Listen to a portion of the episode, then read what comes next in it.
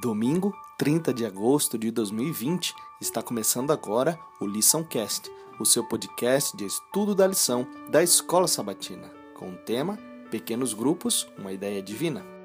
O Pai, o Filho e o Espírito Santo participaram da criação. Cada um deles teve tarefas diferentes, mas trabalharam em união indivisível. O Pai foi o mestre planejador, o arquiteto. Ele executou seus planos por meio de Jesus, o agente da criação, em harmonia com o Espírito Santo. Um ato sobrenatural, tão poderoso como esse, está além da nossa compreensão. O que entendemos claramente não é apenas a realidade do mundo criado e do universo, mas que o próprio Deus fez tudo isso. Os pequenos grupos foram uma ideia divina. Embora devamos ter cuidado ao usar analogias em relação a aspectos misteriosos de Deus, façamos aqui uma comparação. O Pai, o Filho e o Espírito Santo formaram o primeiro grupo a atuar de modo integrado na história da salvação. Eles participaram da criação da humanidade e de sua redenção após a queda.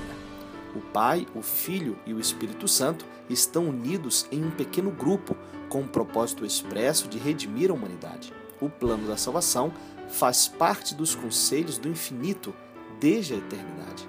Não há nada mais importante para Deus que salvar o maior número possível de pessoas.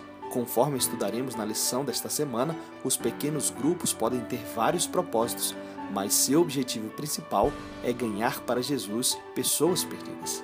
Isto é, ao trabalharmos em pequenos grupos, podemos ajudar não apenas a nós mesmos, mas também aos outros. Ou seja, o objetivo supremo dos pequenos grupos deve ser ganhar pessoas. A unidade de Deus é um mistério. Podemos então confiar no que não entendemos completamente? Por que esse princípio é tão importante para os cristãos quando se trata da fé? Um forte abraço para você e até amanhã.